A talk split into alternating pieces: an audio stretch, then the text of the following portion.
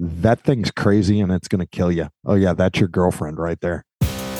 It's time for Loud Pipes, the podcast that brings you the best conversations relating to motorcycles, the riding experience, and other motoring adventures.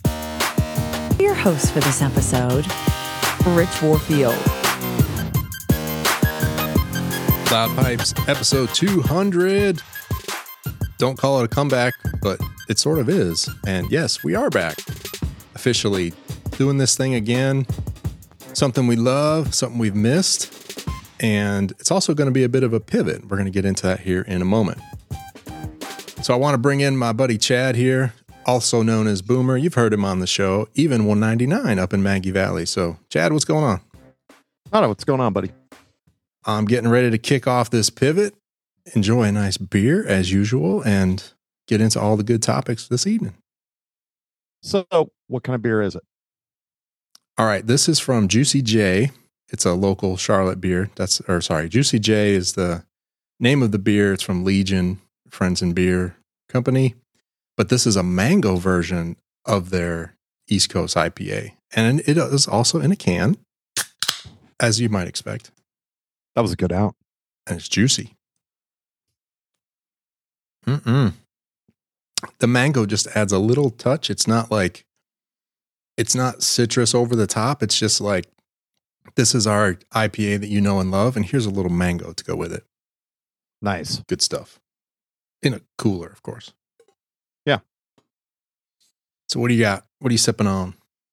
Uh, I'm starting out with Shiner. I might switch over to bourbon later, and if I do, it'll be the one that I won at the uh, Marine Corps ball. Hmm. Maybe a topic there as well, right? Maybe, maybe for another day. It depends on how long we end up going tonight. Sounds good. So yeah, topic wise tonight, we're gonna make a small pivot to the show, and we kind of previewed this on 199 with John, uh, Chad, and Jen up in Maggie Valley, and we wanted to restart the show, but something a little different. So of course, motorcycles. That's our passion. That's going to be probably the bulk of the content, and maybe some other car car related stuff or car enthusiast stuff. Maybe better better way of saying that. Yeah, car enthusiast. That's one way to put it. a little something we mentioned at the outset of the podcast that we never actually got to. So I'm going to play a little blast from the past and see if anyone can pick this up. Hello, and welcome to Loud Pipes, the podcast that brings you all things motorcycles, some things cars, and other diversions of interest. Now, that topic can be pretty wide open, so we'll narrow it down a little bit to other things we enjoy, like personal tech, things that go bang, and of course, adult beverages. Ah, that's the old audio. It's almost cringy. It- it- just a little bit. Where'd you record that? That was here in Charlotte, but it would have been probably with a Yeti Blue or something. Oh, I don't know. It's terrible. And we used this phone recorder originally, and it took us a couple episodes to realize it was recording at like a crazy low bit rate. so no matter what mic we had going into it, it was recording it at like a dial up bit rate. It was terrible. Oh, that's no good. Well, Yeah. you just kind of change and make things better as you go along. That's right. We've learned a few things along the way. So if you Just did a few, it's if you didn't pick up on the tip, the the topic we never got to was things that go bang, which is a an interest of ours, has been and has really blossomed, I guess is the right word for me in the last couple of years. And I thought no one better than than Chad, aka Boomer, to come over and help us make that pivot. So we're not switching it to a firearms podcast by any means, but we're going to add some of that and kind of see if there's a crossover. And if there is, we'll make that more of the show. And if not, then maybe it becomes its own show. So we'll we'll just see where that goes.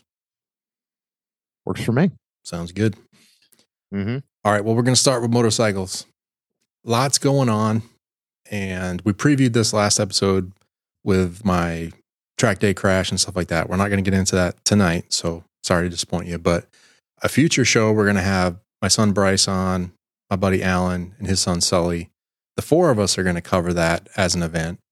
but then talk about our transition to dirt and more of a family affair with the four of us riding and things like that. So uh, we'll get into that in a future show. But tonight we want to start with kind of an expansion on the build versus buy mentality. So this is a classic argument. Is it better to buy something new or build something cool or somewhere in between? So in the past, let's see, probably six plus months, I've been working on a 2008 KX450, rebuilding it, turning it into a track bike, having a lot of fun with it, scaring the life out of myself in the woods, and all the fun stuff in between. And Chad has recently bought a Super Hawk, Honda Super Hawk. Is that correct? Yeah. I got the name right. Yeah, 98 VTR 1000. So you have an older bike that has been completely redone, minus the clutch. Oh, has ever. So now you have like a perfect old bike, and then I have the the kind of the rebuilt older bike that I've done myself, and then of course I have a newer, well not newer, I guess it's 2014 now, but I have a sort of new street bike, and I've bought brand new bikes before, so I've gone through that as well. So that's kind of Mhm. the topic is, you know, is there one better or worse, pro and con, and and we'll pepper it in with our experience here in the last few months. Well, you go first. Talk about that 450 because I've been, I don't have anywhere to ride dirt out here. Yeah. So the idea of being able to get into the dirt, if my knee could handle it, would be something that eh, kind of think about. it's fun. So obviously Bryce has a, a KLX 140 RL and he rides the snot out of that. And we go to uh, mainly two parks in the area. So Carolina Adventure World down in South Carolina, Winnsboro is a big Mhm. park that we go to. It's like 100 miles of trails and it used to be a really cool place to ride and it still is, but now it's largely catering to side by sides, you know, big four wheelers and side by sides. So the trails are you know the trails are getting made more for those kinds of vehicles but rumor has it they're working on 25 miles of new single tracks for motorcycles so maybe it's it'll get back to its glory again but we've also discovered these trails in Enoree, South Carolina. There's a state park down there, and we've been riding there, including uh, last Saturday. So, kind of cool. Five bucks admission, easy day you know, nice parking lot. Everything starts from the parking lot, and the, all the trails kind of go out in the loop. Trails are in, I would say, better shape than CAW because they don't ride there when it rains, and they, they've got a maximum width of 50 inches, so no big side by sides, no giant four wheelers. It is more dirt bike friendly, I would say. Sounds like it. So you don't have the problems with the Jeeps or anything like that getting out there? No, the and most of them don't allow on-road vehicles. So even CAW, even though it's big enough that you could take a Jeep out there, you're not going to see any of those. But you will see the giant side by sides though.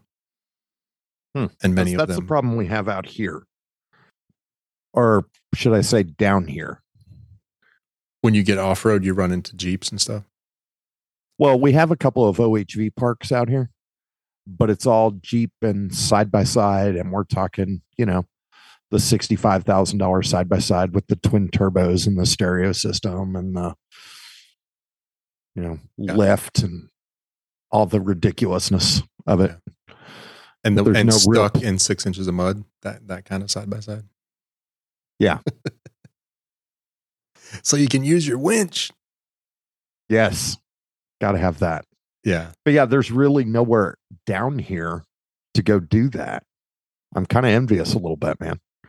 Well, and another thing we'll be talking about over the next episodes is we bought some land this summer too. So we're planning to make some of our own trails as time goes on. And we haven't done that yet, but we're we're on the verge, I should say. But anyway, Nice. sorry, I diverged. You asked about the bike, and then I told you about the riding.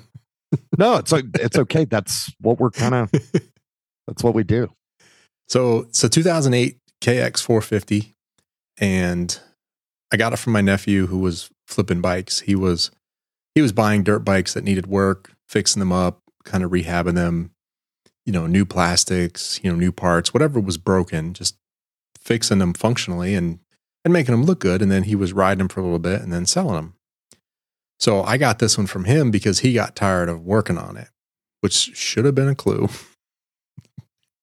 he got it for himself, rode it, loved it, thrashing it one day, and then it just quit. You know, low compression. It still ran, but didn't run well. They look inside of the cylinder and they see the piston is cracked right down the middle. So he buys a new piston. He's like, Yeah, I'm going to work on it. And then just kind of gave up. He's like, I'm done working on this. So he sold it to me for just what he had into it. And I've doubled that, I'll say at this point. But it's been fun. It's been a good experience for me and for Bryce. He's he loves to wrench. So he loves to wrench almost as much as he loves to ride. So I would say he's done at least 80% of the work on that 450. Mm-hmm. You know, I've helped with some of the detailed carb rebuild and stuff like that, and some of the the work with getting the piston in and out, you know, putting the valve train back in and stuff like that. I've I've helped, but he has done most of the work. Have you taught him how to do forks yet? That's we're gonna do that this winter. We're gonna pull the forks off and do that. If I can, these these forks are a little weird. This was their first year that they what did they call them? They added air to them. You know what I'm talking about? So you've got Mm-hmm. it's not just a damper rod setup, it's got like an air pocket at the top for Mhm. I don't know, adjustability or whatever. I've been I've been reading about it. People say you just throw it out and go back with the traditional system, but it still has all of that in it. So we might have to buy some more tools. Oh no! Oh no, more tools.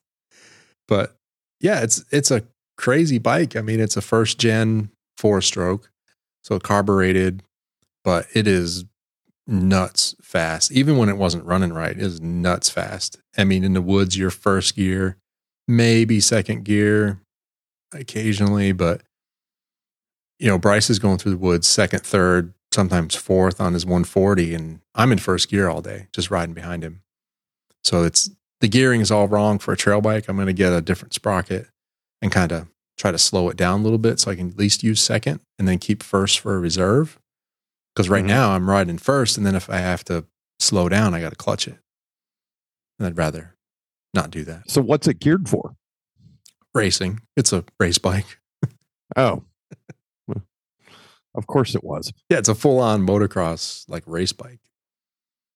And it was raced in its its life. So it, I think it started its life as a race bike and then became a trail bike.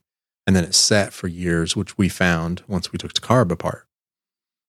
We found evidence of sitting. So So you found the rodent. no rodent, but just all this black. I don't know how to describe it. Like this, like a cross Mouse between. No, no, in inside the the float bowl.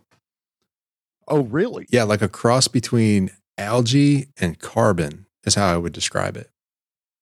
So not even varnish. No, Interesting. this nasty. Almost felt like Teflon, like if Teflon was liquid, and- but then it stuck to the inside of the bowl, because it was just this Mhm. slippery, slimy nastiness in the float bowl. It was weird. That sounds like it. But Huh. we tore into that because I got tired of kicking the damn thing. Like I didn't even ride the first time we went to Enoree because I couldn't start the bike. You know, you kick and kick and kick, and then you wear yourself out, and then it starts and runs for a little bit, and then it quits, and then I just got tired of kicking it. So I just let the boys go ride, and I sat in the parking lot like an idiot. but now that the carb's been rebuilt, it's back in there. It's got a new piston. We adjusted the valves. I mean, it runs like a scalded dog now. It's ridiculous how powerful these things are. So, Hmm. yeah, that's my air quotes trail bike. Trail bike. trail bike, you know, Yeah. As you get older, you take it easy and you go to a trail bike. It's funny, my ascendance in motorcycling, I started with the KLR 650. Then I bought a Harley, rode that for 10 ish years. Then got into sport bikes and faster sport bikes and riding on the track. And then going back to dirt, why not ride the super bike of dirt? the KX I can't find a flaw with your logic.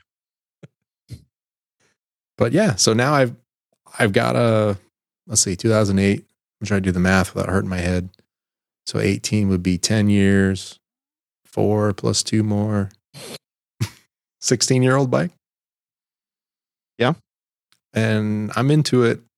I'll be honest, I'm into it for about five grand, more than I should have spent on it. But But it's not dollars. It's the enjoyment you get out of it. that's right. That's right. We've had some cool times wrenching on this thing and just watching Bryce's technical skills improve, or sorry, mechanical Mhm. skills improve. It's just, it's cool to watch. I mean, he'll, he'll just like start tearing it apart because he gets tired of waiting for me. And when it needed to be buttoned up, when we got most of it back together, I was working late one day and I go over on the bench and it's ready to ride. It's ready for test ride. He had the plastics back on, he got the tank on, everything. He's like, let's go. He's like, I know you're working and that sucks, but let's go ride. Your bike's ready. Your bike's ready. It's fantastic. You guys really need to move down here. We could put Bryce to work. Yeah, certainly. And that's what we want to do. We're, we're going to try our hand at, at a little flipping business as well. So we're going to home in on that first and second gen motocross bikes and see if we can buy up some cheap ones, rehab them, and sell them. We'll see. Well, you know, if you wanted to get into the street bikes, stay away from the uh, 70s models and 80s models, Nighthawks and KZs and all that stuff. Yep. They've just gone up in price because they're so easy to work on. Uh, the first bike I ever bought was like a 77 or a 78 KZ 650, and that thing was just so easy to work on. You had carb problems as long as you didn't tear any of the carbs apart. You know, you left the rack connected Right. you could pull the bowls off the bottom you could work on them everything else well before i bought my new newest New to you. acquisition i was actually yeah new to me i was actually looking for a late 70s model kz 650 or an early 80s model kz something like along those lines and the cheapest one i found was like 1500 bucks Oof.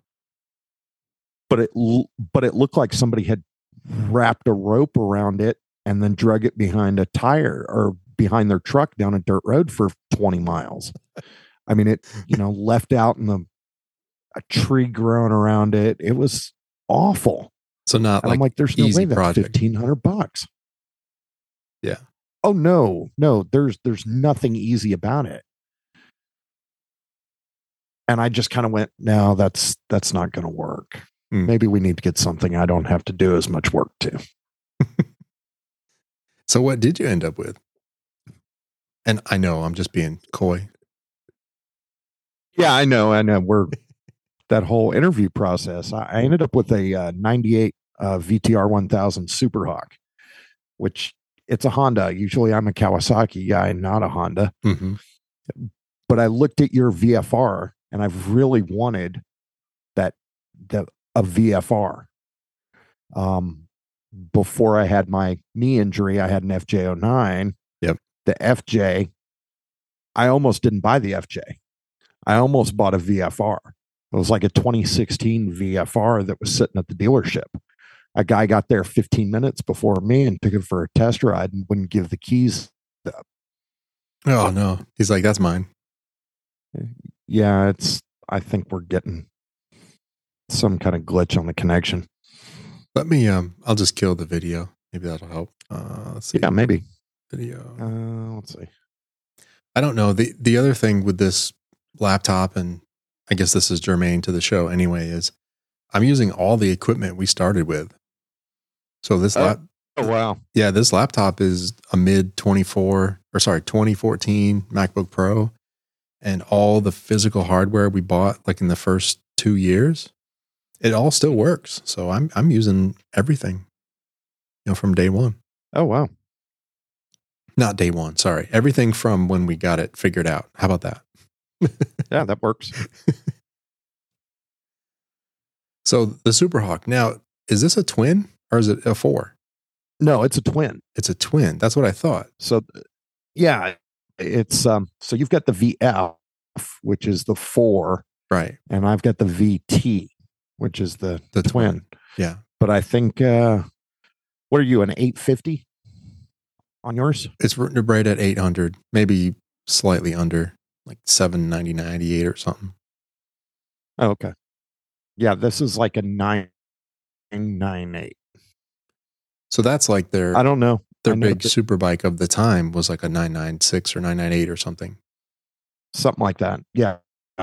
And I just, I was looking at a Ducati. I don't like that dry clutch sound. Anybody who knows about Ducatis knows that it's got that, you know, a box of marbles being thrown down a flight of, uh, flight of steps sound. Well, as the and I just, I couldn't do it.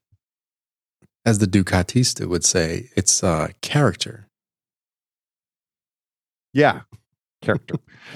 yeah. The character that I just couldn't listen to that. It was just too much for me. Yeah. and then this super hawk showed up for sale on the little facebook marketplace and i went over and took a look at it. I was like okay this thing weighs right at about 400 pounds curb weight. Hmm i can move it around. I can throw my leg up onto the thing. And my knee isn't killing me. I like it. It's under four grand Nice. let's rock and roll So is it somewhat and when i went to go upright? pick it up like does it feel upright to you? do what Does it feel like oh no riding? no no position? no Oh yeah, it's a very aggressive riding position. If I was going to go do track days, I could go do it on this bike. Gotcha. So it's got a very aggressive riding position, which I'm okay with. I mean, I need to lose a little bit of weight around the middle, and we talk about fitness routines and everything else. Another show, but uh, it's it's actually it's really fun to be back on two wheels. nice. That was another topic I wanted to cover, which is I think we talked about it on the show with John up in Maggie Valley. Is you're now you're is it fair to say your primary ride now is a Spyder? Is that fair? Yeah, that's that's extremely fair. Okay. Well, I didn't know if it was your just your long haul bike or if it had like become your daily and now your other bikes are occasional. I just I didn't know where it slotted in. Like obviously you had it on the trip, but I didn't know where it slotted in in the stable. When we went on the trip, it was kind of the only bike I had. I, I hadn't gone back over into any of the other bikes because, you know. So what I did is I really messed up my knee. Uh, I decided to get back into training in martial arts. I got real heavy into it, and I ruptured my ACL. Nasty bit of work. It was about a year recovery time. Absolutely horrible. Kind of. I would definitely advise anyone do not rupture your ACL. It's going to destroy your life. 10 It's good. Well, not destroy it. It's going to change it. And I'm still, I'm well over a year and I'm still having problems with it and getting things going again. I had a previous bike was a 2013 Victory Cross Country and a 2008 uh, Kawasaki Concourse 1400. Both bikes were just too heavy. I couldn't move them around like I wanted to. Mhm. I started getting concerned about having Jennifer on the back, my wife, and uh, I went, you know, oh, the last time John was down here in Texas, he let me take his Spyder around the block. Uh-oh. Yeah, Oh, yeah, uh, yeah, that thing was fun. it was it was fun, and when you figured out that oh, it's it's not just like this big overgrown, you know, rip and go scooter. Yeah. This is actually a fun bike that you got to pay attention. You got to ride this thing. Well, and they rip when you realize, oh, this is not a toy. Like this is legit. Yeah, it it most definitely is legit. I I enjoy the hell out of riding that thing, and it is absolutely amazing to get on it. Never had a problem with it, and this goes into our little thing of what's better, build or buy. Yeah, because that one is definitely bought. Oh yeah, it's a 2022. I don't have to do anything to it. Yep. Nothing. I don't even have to change the oil. Yeah, and there's a lot I to be said for that. But my, I guess my stance on the the build part, and it's it really extends just to maintenance as well. I don't think it has to be build, but there's a connection there when you Mhm. wrench on the bike that you just there's no replacement for that. Like you can't buy that. I guess is what I'm saying. No, you can't. And you know, yeah, I've I've done a little bit of customizing. I've done some excuse me. I've done some other, you know, little things here and there with it, just trying to set it up the way I want it set up.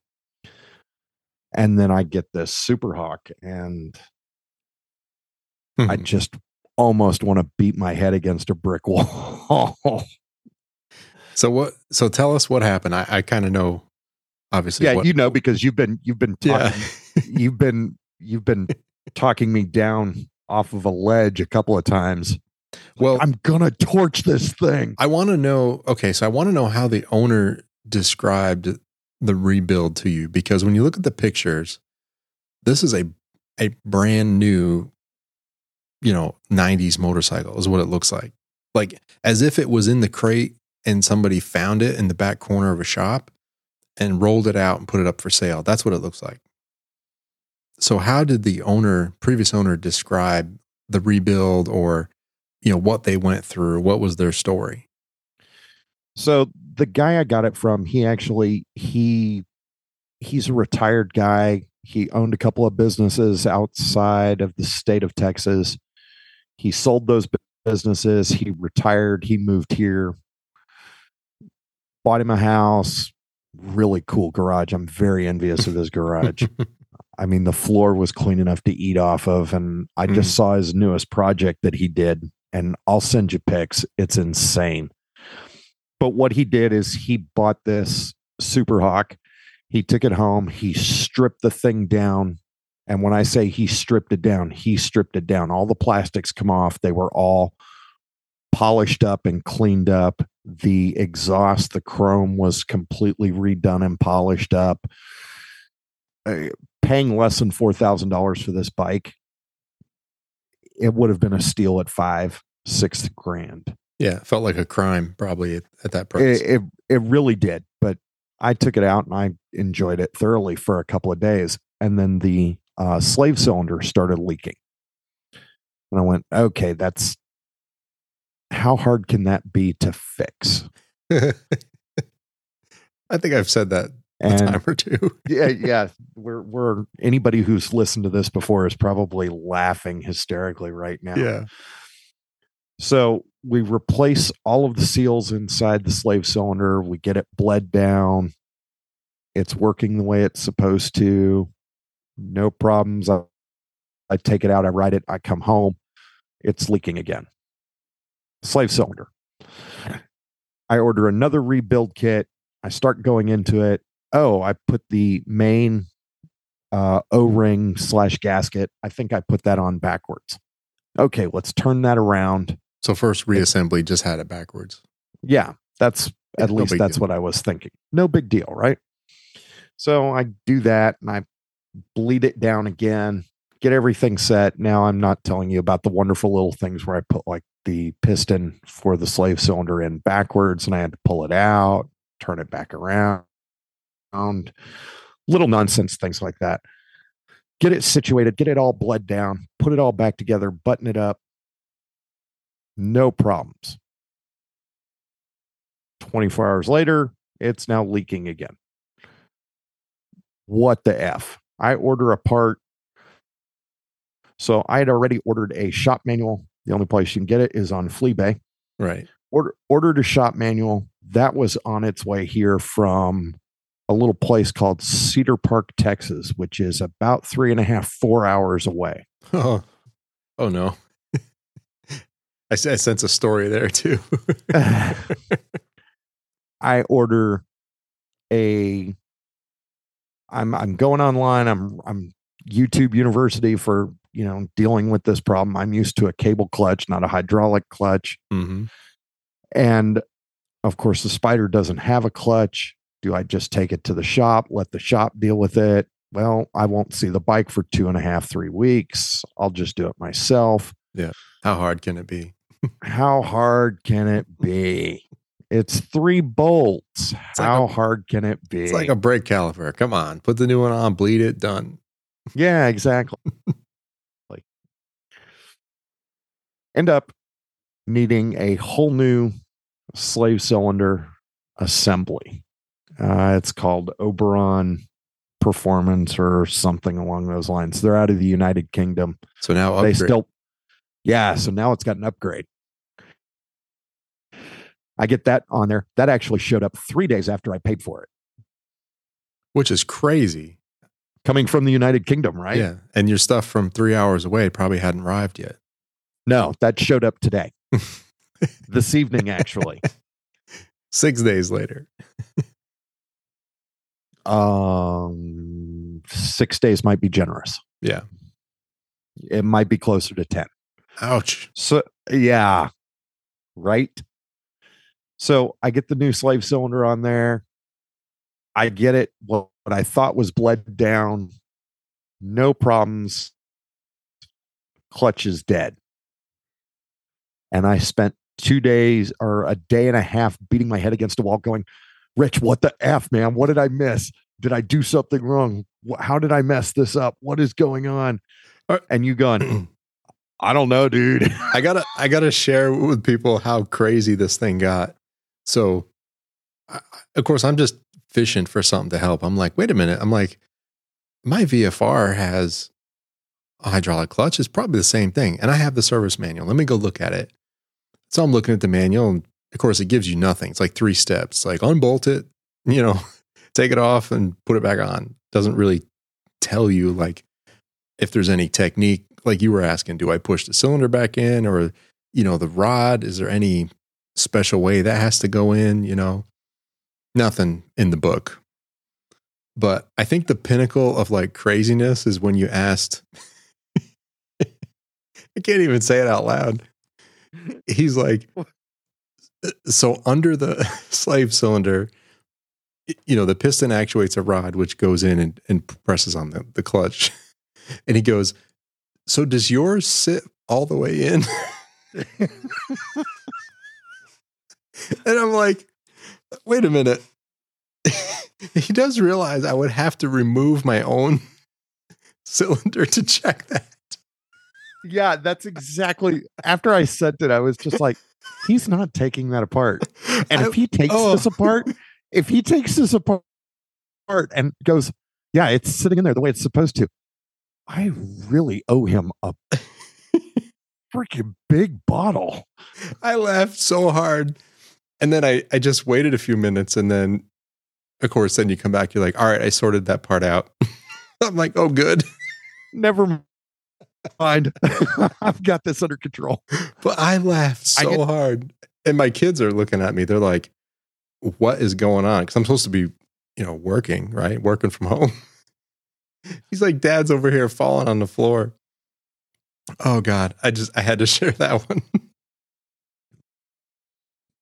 No, it's completely fine. Mm. so I get home and I'm looking at it and I'm like, I know a technique. Here's what I'm going to do. And this is something that somebody told me a long time ago. And that is if it's a foot brake, take a brick, open up the valve by depressing the brake, make sure it's got plenty of fluid in it, and walk away. If it's got air bubbles or anything like that that's stuck in it, the actuator's open, the valve's open, the stuff is going to come out. Yeah. The air is going to rise, it's going to go up to the reservoir. Yeah. We actually had to do that on Jennifer's Harley once.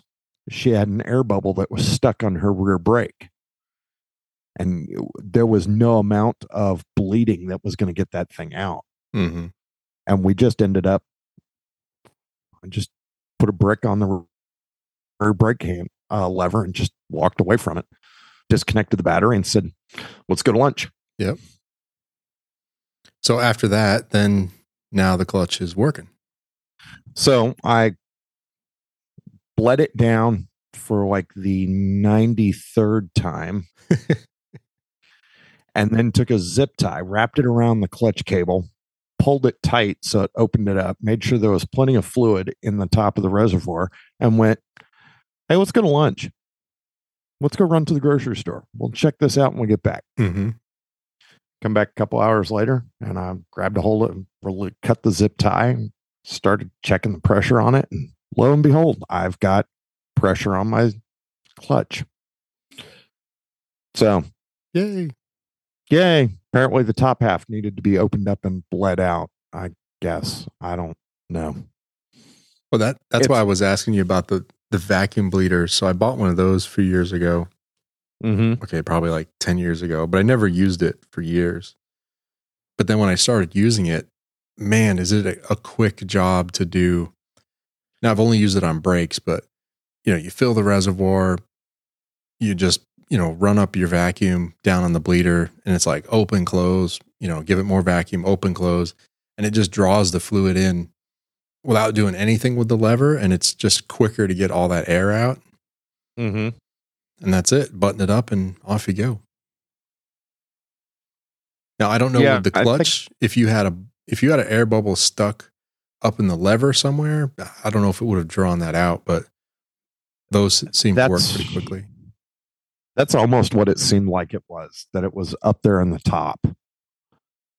So I don't know. It's working now. I took it out and I rode it around the neighborhood and made sure everything was working. Nice. So I'm going to take it out and I'm going to enjoy, you know, tomorrow. Well, when you get to it, get some good audio of that thing ripping around, and we'll have to play that on a future show. Oh, yeah. I'll, uh, I can tell you when I was out on the road,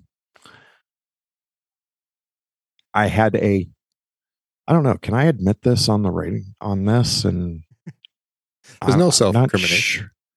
It- it- I can tell you at 5,000 RPM, it'll do 110. Probably, yeah. In Top Gear, or is that yeah, it was in. I had it in six. And all I did was just roll onto the throttle on a close course. Yeah, that's what it was. nice? Yeah, that's awesome. And it, Uh, yeah. that twin has got to be torquey. Oh, I love it. I absolutely love it. I, you know, you remember years ago you used to joke about you had the you had the wife bike and you had the girlfriend, the mistress. Yep. Yep. And I I was looking in the garage and I looked at my Spyder and it's dependable, it's reliable, it's stable. Yeah, that's wife. That that's definitely the wife bike. And I look over at the red Super Hawk and it's like that thing's crazy and it's going to kill you. Oh yeah, that's your girlfriend right there. Yes, sir. oh man. well, that's what's missing from a a sport bike is there's really not an abundance of torque unless you get a twin. So Mhm. that's got to be fun to have the the sporty riding position, the chassis and suspension, but you have a torquey power plant. That sounds like fun. yeah, and I never realized how much I missed being on two wheels.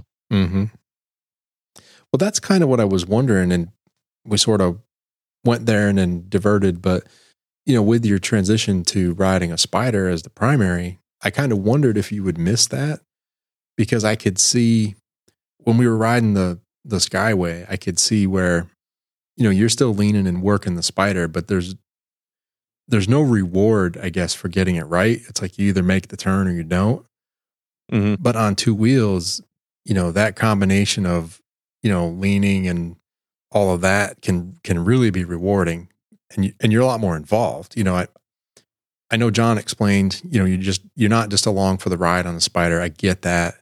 You still Mhm. have to throw your weight around, but you're not nearly as involved as you are on two wheels. So the Spyder is, it really is. It's it's more stable. You know, if if Can Am would get up off their ass and start pushing those Spyders out to new riders instead of letting new riders go to a 250 or a 500 cc motorcycle Mhm. and they started off on a Can-Am Spyder, there would be so many more riders out there.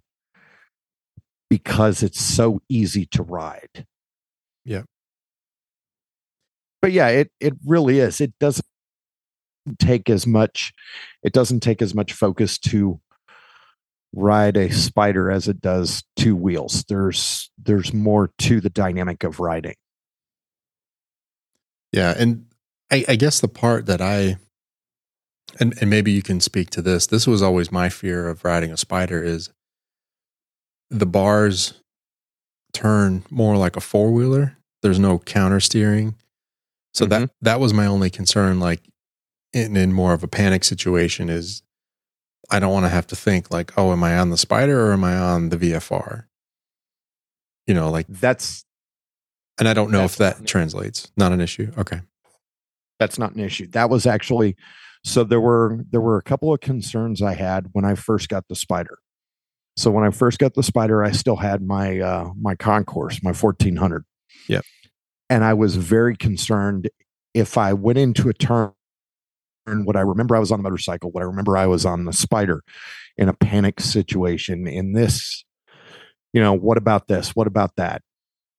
And I've talked to a lot of Spyder owners, and there's a lot of them that actually keep the Spyder for long distance rides or when they're bringing their wife with Mhm. them and they ride their two wheeler when it's just themselves or it's short rides.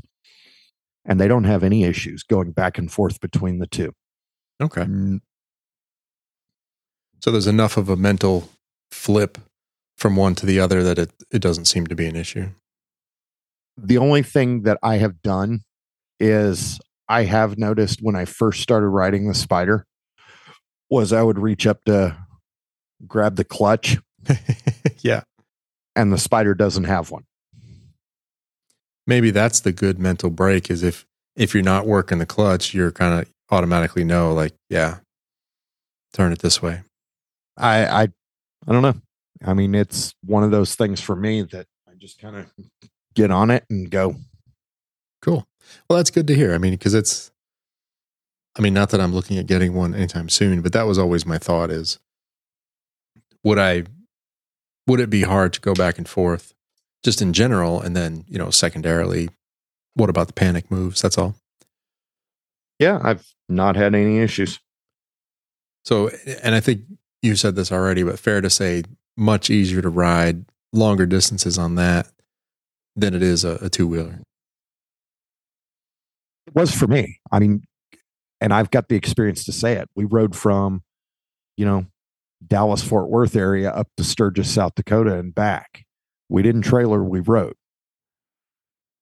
And that was on my cross country. And this time on our last little adventure, that was on the Spyder going, I think we did almost 3,000 miles. Mm-hmm. And yeah, Well, there's a reason why you can't use those in the Iron Butt Association. and uh, t- tell us how many miles you did on your last day home from Maggie Valley. oh yeah, that was a 650 mile day. Yeah, yikes. That was, but that was preceded by like a four ish hundred mile day as well. Yeah. I mean, we, our lowest mileage day was like 180, 220 mile day. Nice. Good stuff with the Spyder and all of our wrenching and, and things like that. The the 450 is a blast, although it's a handful. I still love it. And you're gonna get a lot of miles out of that Super Hawk. So I'm I'm looking forward to all those stories. Oh yeah. I'm, I'm really can't wait to get out there and get on it. All right. You owe me some audio. Okay. I'll, uh, no, I'll, I'll probably end up doing high speed passes past the house. The, have the GoPro down low on the curb so when you whiz by. Yeah, there we go. All Put the phone right there on it. Cool. Well, before we transition here, I just just a couple of I guess production notes, if you will. So we're trying to get the show going again, and we've always we've always worked on the the value for value exchange, and you know we never did advertisements or anything like that. We did do Patreon at one point back in the day, but you know it seems to me in the podcast world the simple value for value works best. So I would say pioneered by by Adam Curry and, and John Dvorak over at No Agenda. That's a podcast I listen to and love. And, and they've sort of perfected that model. It's, and it's a simple one. If you get some value out of the show, then just return whatever you feel is right, you know, back to the, to the creators. So we still have our page up, you know, loudpipes.net slash donate. There's a little PayPal link there if you want to, to send us some, some funds, if you will. And we have some affiliate links there that we're going to start adding. My first one I added is from Refuge Medical, um, all American made first aid kits plus training. And it's a really cool company. So, you know, check those out. That's an affiliate link there as well. And a lot has happened in the podcast world since we first started. So I want to mention, you know, if you're using iTunes or Spotify or, or some of the, I guess we could say legacy or, or closed systems, if you will, you may want to check out podcastindex.org. So there's a lot of new podcast apps out there that have different features. They have different uh, value exchanges, and they're all hosted, or sorry, they're all powered by Podcast Index and Podcasting 2.0. So that's a you know a distributed way of getting your podcast out there, and you're not tied to iTunes or you know or Amazon or Spotify or something like that. So if you're looking for a new podcast app and you want to you know support more of an open source model, then check that out. So, all right, Chad, we've rambled on enough about bikes. We're a little too close for missiles. What do you say we switch to guns? Let's switch to guns. The topic we always intended to add to the show, but we just never quite pivoted there. And that, of course, is the world of firearms. So, I guess my my thought here is I want to I want to sort of cover the range of, I, I, guess what I would say is like firearm ownership, if that makes sense. So it's not just like, hey, let's let's Google and let's ooh and ah over the latest thing, or you know, let's get on the Second Amendment rant. You know, there's certainly enough of those things out there, and and that's all important. I'm just saying that's not that's not really my direction or or my intention. So so my intentions are around I'll say firearm ownership usage. So, you know, using the right tool for the job, you know, cleaning, safety, you know, all that stuff, getting your kids involved, you know, that that kind of thing. And just more I don't know, more uh the purpose of the tool, right? Not so much like just oohing and on over it. Does that make sense? Am I capturing what we described offline in, in well, somewhat accuracy?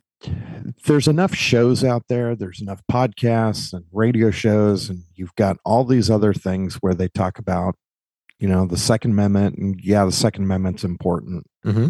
and there's this there's that and what about this and what about that but at the end of the day the majority of people aren't going to uh, get any further than well i've got a glock so right what do i do with it it's in the safe over here. What? Yeah, exactly. You know. Yeah, so that that's kind of what I'm talking about is like, you know, let let's be real with what these things are used for, and let's let's talk about that. Mm-hmm. So I said I didn't have a topic, but I do. Okay. I want a new hunting rifle. And okay. I think we've talked about this and at pretty good length before. Mm-hmm. So I, I currently have the the beloved Deerslayer, I would say of the U.S., but maybe just of my part of Pennsylvania where I grew up. But I have a 30-30 Marlin. You know, short, 16 inch, you know, lever action, lever action, you know, just, you know, the, the quintessential deer slayer, if you will, you know, the, the old phrase, like, you know, more deer have been taken with a 30 30 than anything. Well, I don't know if that's true. I don't know if it's not, but it sounds good, right? For nostalgia. Mm-hmm. and of course, that's what I have. So it's like, yay, that's the one. But that's what I I took my first and only deer with when I was growing up, and that was given to me by my dad. So, you know, I cherish it, and I I don't shoot it anymore, and I haven't hunted in a very long time. But I want to get back into deer hunting, but probably not with that one because I would like to keep that you know, put it away. That's that's one that that stays in the family. Mm-hmm. So my thought for a new hunting rifle is a a do it all 308 is my thought. And since in North Carolina, you can hunt with a semi automatic and you can hunt with a suppressor, the front runner is the Ruger SFAR, SFAR. Short frame, or sorry, small frame auto loading rifle. You like that Mhm. one? Good choice. You gonna talk me out of it? No, I'm not going to talk you out of any gun purchase. You know better than that. That's right. I forgot who I was talking to. I mean, you're you're definitely talking to the wrong guy if it's a talk you out of. Now, I can tell you that well, how about right tool for the job? Maybe we'll start there. it's it's a tool. Correct. Um, I don't know if I would. I don't know if I would use a semi-automatic for shooting for hunting deer, pigs all day long. Mm-hmm. uh, uh, you started talking suppressor.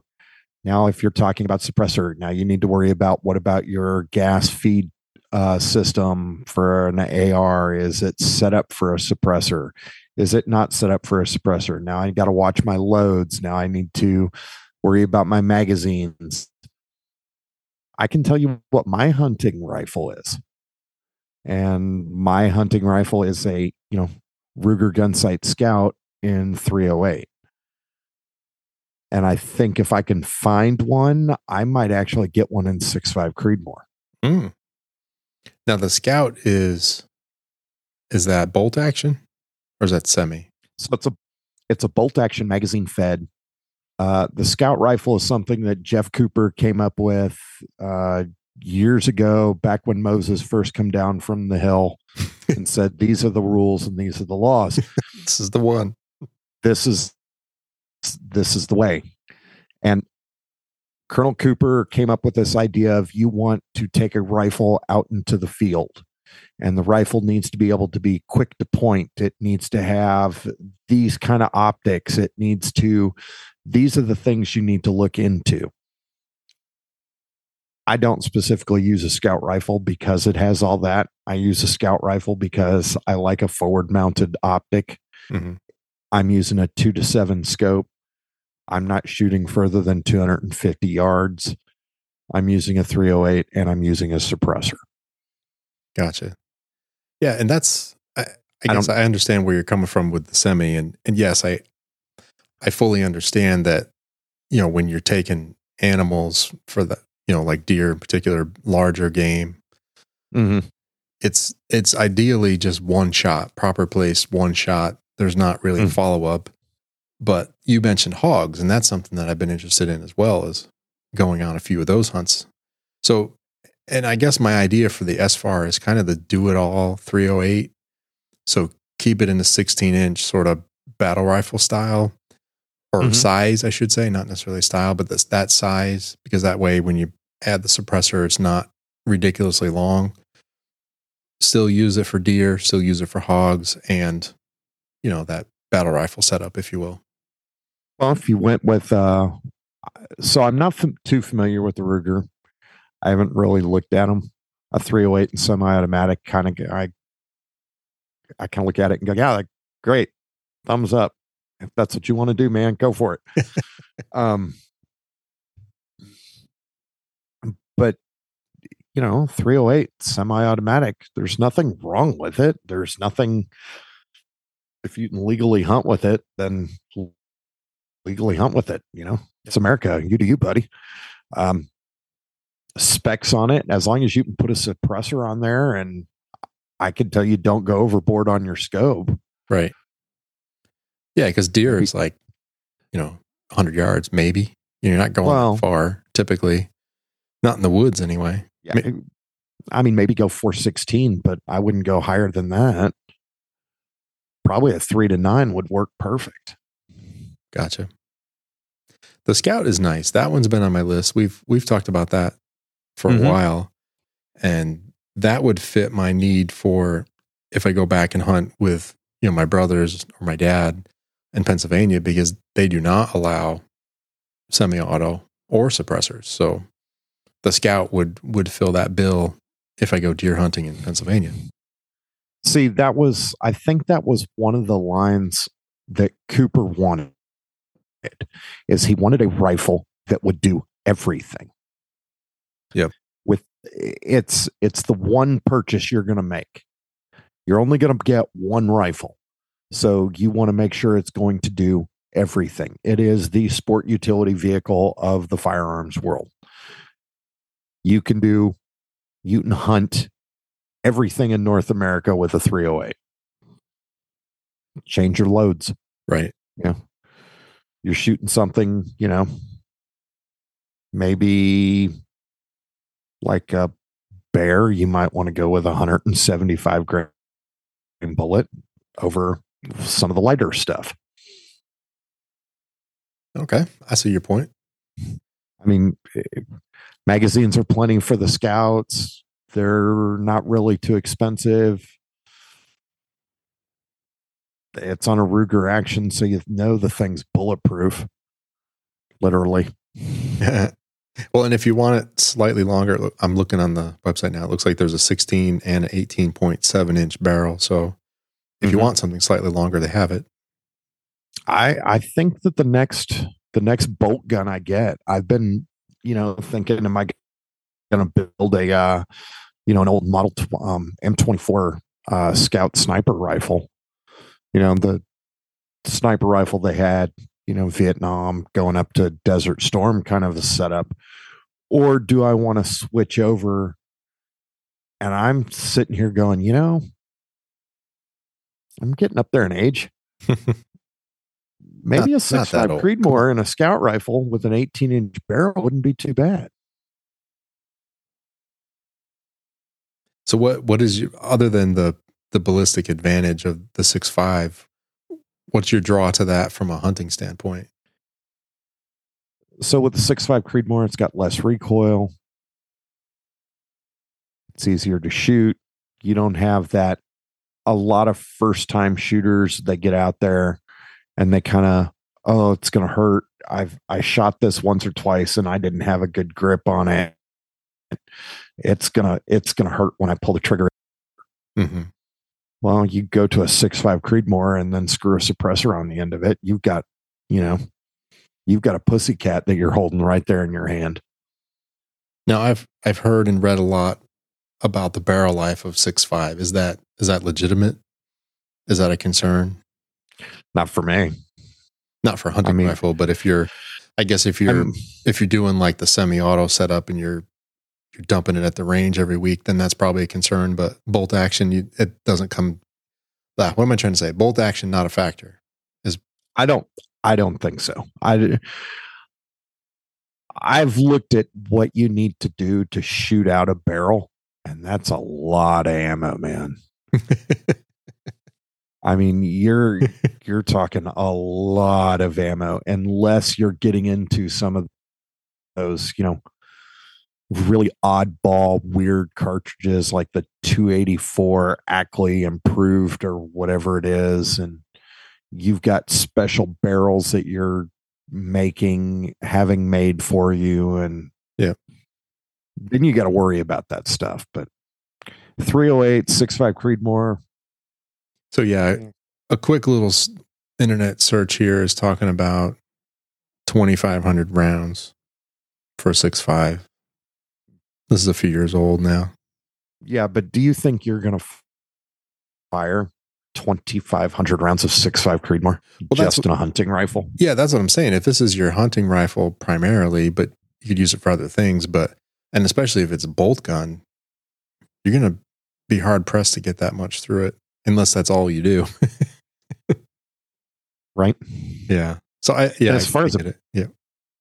Uh, well, I was going to say, as far as a pig hunt, you know, you're just a plane ride away. Oh yeah. Oh yeah. Yeah, I'd love to try it. And it's the more I read about it, the more I understand how much of a problem they are, Mm-hmm. especially in in your part of the country and a little bit south of me as well. But yeah, certainly in Texas, I understand the wild hogs. That's a that's a problem. Do you guys have any out at the ranch? Yes, Oh, you do. Okay. we have. Oh, yeah. There's a big one out there that if I get an opportunity, I'm going to smoke his. The smoke his bacon. Yeah. He's he won't be any good to eat, but I'm gonna smoke him and Yeah. Tell you how big hog hunting is down here, there's a county that's over to us that hosts a four month long competition that where you know they do a hog hunting and they weigh the hogs and the last one that won last year was a 420 pound hog Oh man. hog Wow. That's a lot. you didn't ask me what the prize was Oh dear. Okay. Yeah. What was the prize? $25000 What? yeah Oh man. Okay. I got to rethink this now. uh-huh we can hunt hogs at night with night vision Oh, yes. Yes. Keep talking to me. Keep going. They're hogs. You can use whatever you want. Man. So now I understand. Do I have this right? They they are edible just as long as they're smaller, right? This isn't Yeah. this isn't all just for sport and animal control. No, I mean if you're getting if you're shooting hogs to eat, you want to get them like under 200 pounds. Gotcha. There was a place Kenny and I, my brother Kenny and I were looking at. I think it was in Florida, possibly northern Florida, and that was part of the package. Is if if you wanted it, they would process it and send you home with the meat. I Mhm. thought that was pretty cool. Yeah, there's one of those out here, and I think he's just down the road. Oh man, that could be a very fun episode if we if we hooked up a hog hunt. Oh, I think we could get John down here for that? We'd have a lot to talk about. I'm sure John's down for anything. Rico too. He's into all that. Although his work schedule's a Yeah. little little tough right now, but but we'll we'll get him back. That's kind of part of the restart is you know, Chad and I are starting tonight. We're trying to stick our toe into the firearm waters and see how that crosses over and but we'll have everyone back. You know, John will be back, Rico at some point, probably even Bacon once we get back around. Yeah. And then I'll mix in people from time to time, but maybe this will be kind of a, a steady format once we get going. Maybe. I mean, it's deer season down here now. Through through when? How Mm, much longer? I do you think I think bow season is until January. Let me check. I think I think we're done here. And I, I didn't get a license this year anyway, but one of the things I've been looking at for the kids is they have North Carolina offers a lifetime license Mm-hmm. and they have it both for hunting and fishing. Like you can get a combined one. And it's it's attractive. It's it's like a couple hundred bucks, but it's for their entire life. So if you're gonna do that, take them to a hunter safety course also, Yeah, yeah, for sure. I think that and well, then that's a prerequisite.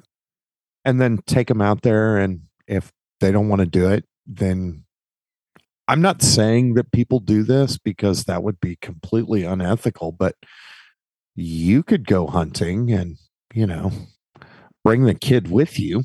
Right. Well, they have that with fishing too. It's like, you know, as long as you're not the one reeling it in, Uh huh. then the kids are fishing, you know? It's like, okay, 10 4. Yeah, got it. Got it. Take the kids fishing. Don't touch the rod. Wink, wink. wink, wink. Yeah. So, yeah, my, my youngest is interested in hunting.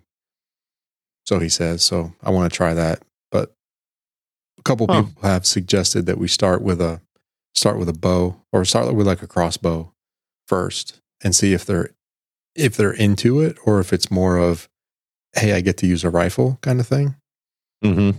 so if you start with a bow and they're still into it then you know they're they're into it Well, yeah. There's also the, you know, need to get them to clean something correct and eat it. correct yeah well and the the bow e- even a crossbow gets it gets you into that one shot mentality Mm-hmm. you know almost like the, the muzzleloader mindset it's like well if i miss this one it's going to be a minute before i get the next one going Well, you start hunting with a muzzle loader, you miss, you're done. Yeah. Just go ahead, Yep. go home. Grab your sandwich and start walking out. You're done for the day. Muzzle loader. That'd be fun. I should get an old musket. I had a set of dueling pistols years ago, and somebody booted my front door. They took a cheap ass Ibanez guitar Mhm. and my dueling pistols. Oh, it's no good. Yeah, they didn't look behind the door to see that I had left my gun safe open. Oh, jeez. They took the the black powder pistols. they t- they took two black powder pistols and a case and a Ibanez guitar and ran. I was like, I don't know whether to be grateful or to be insulted. Right. Right. You took like five hundred dollars worth of crap. If you'd have looked behind this door, you'd have found you know thousands. You'd have hit pay dirt. Yeah. Oh, that's funny. Moron. Well, yeah. I mean, come on. Cr- cr- criminals are not the. uh They're not criminals. Yeah, they're not the because they're- brightest. because they're brilliant, typically. oh man, that's a whole But nother yeah. topic we get, we can get into Oh, yeah. self defense and whatnot. Yep, and we both follow the about the same trainers, so Yeah, I need to find some some martial arts type activity. The the place where my kids were going, they don't they don't go anymore, so I don't have the free free hookup for Krav Maga. So I gotta I gotta find a place to do that. Get back into shape. yeah, I'm I'm with you. I really wish I could run You'll get there. You'll get back there. eventually. Yeah, but yeah, I still think uh, I still think a 308, you know, bolt gun would be the way to go. That's just my opinion. Yeah, agree. And I, like I said, I've I've just had my eye on that one for a while, just because it's it's lightweight and it's kind of a do all, but it doesn't let me hunt in other states that I want to. And like you said, you know, hunting you don't really need semi-auto unless we're going to hunt for hogs. That's a whole different, whole different Yeah, that's game. yeah, and you have to think if you're using a suppressor, even if you're using a bolt gun, a suppressor. Hogs are smart, but they're not that smart. Right. Coyotes, on the other hand, those are smart. yeah, a little little more smart. You don't have any of those around, do you? Uh, dude, tell me what you want to hunt. you you got it all. Last time I was out there at the ranch and stuck around after dark, we had coyotes, deer, hog, turkey, and I, th- uh, bobcats, raccoons, Mm. and I think there's a mountain lion out there. Oh man. You go out to the ranch with a 10 mil, right?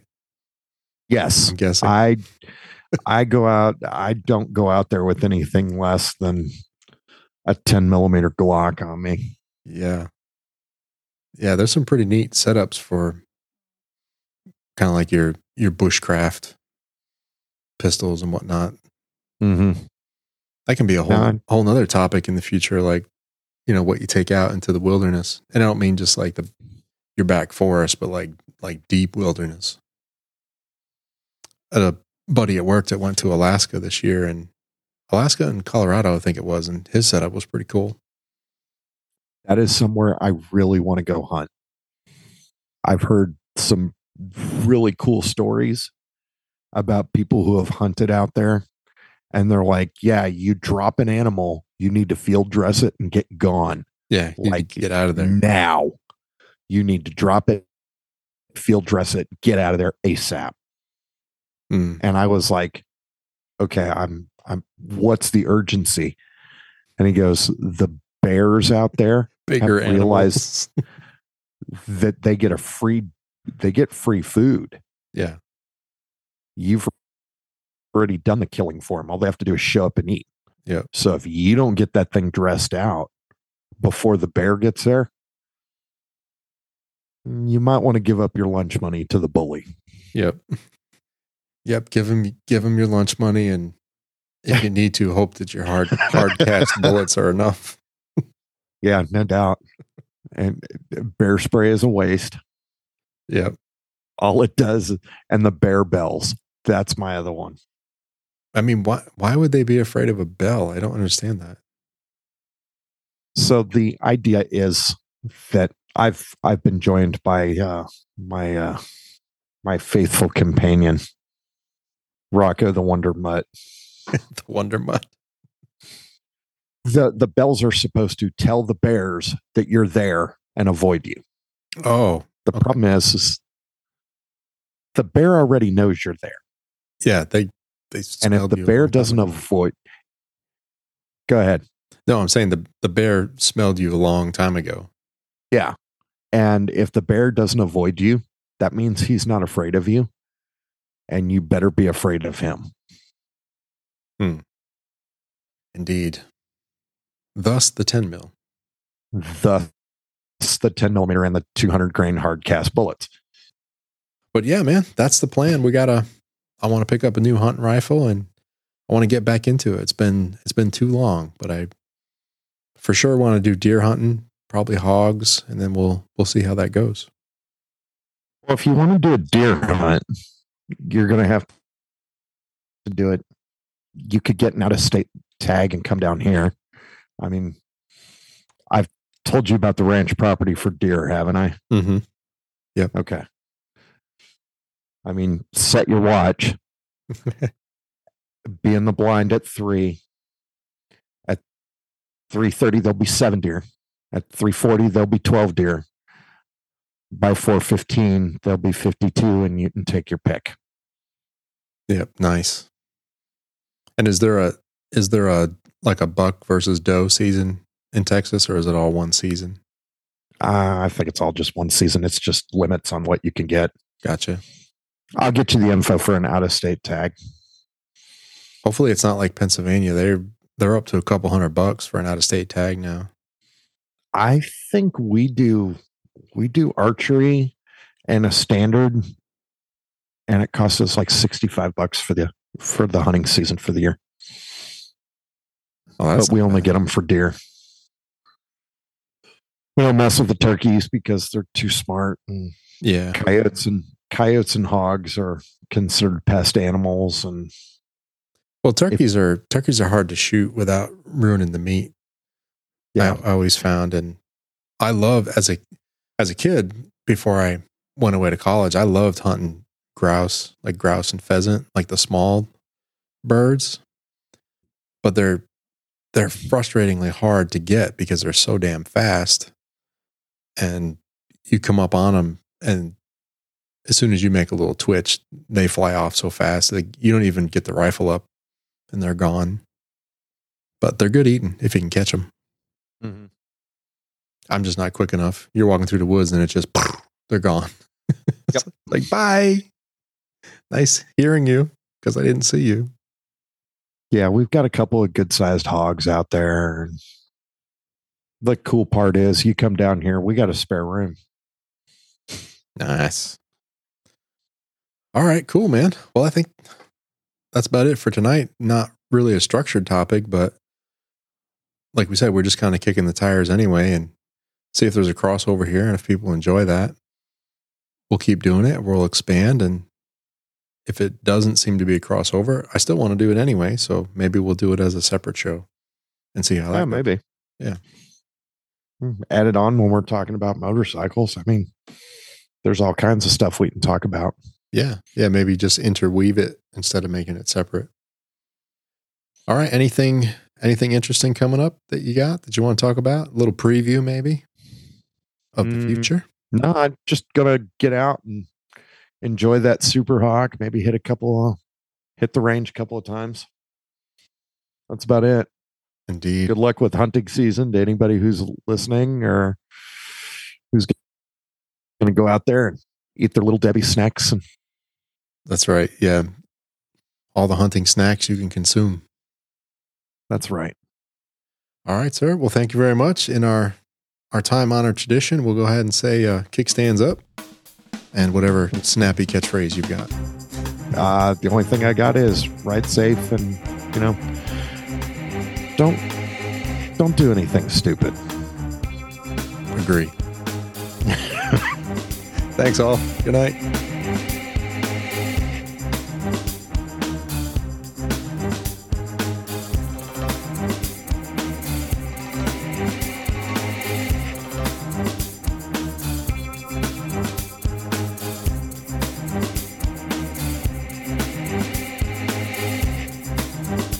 You for listening.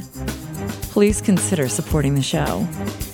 Find more details at loudpipes.net forward slash donate.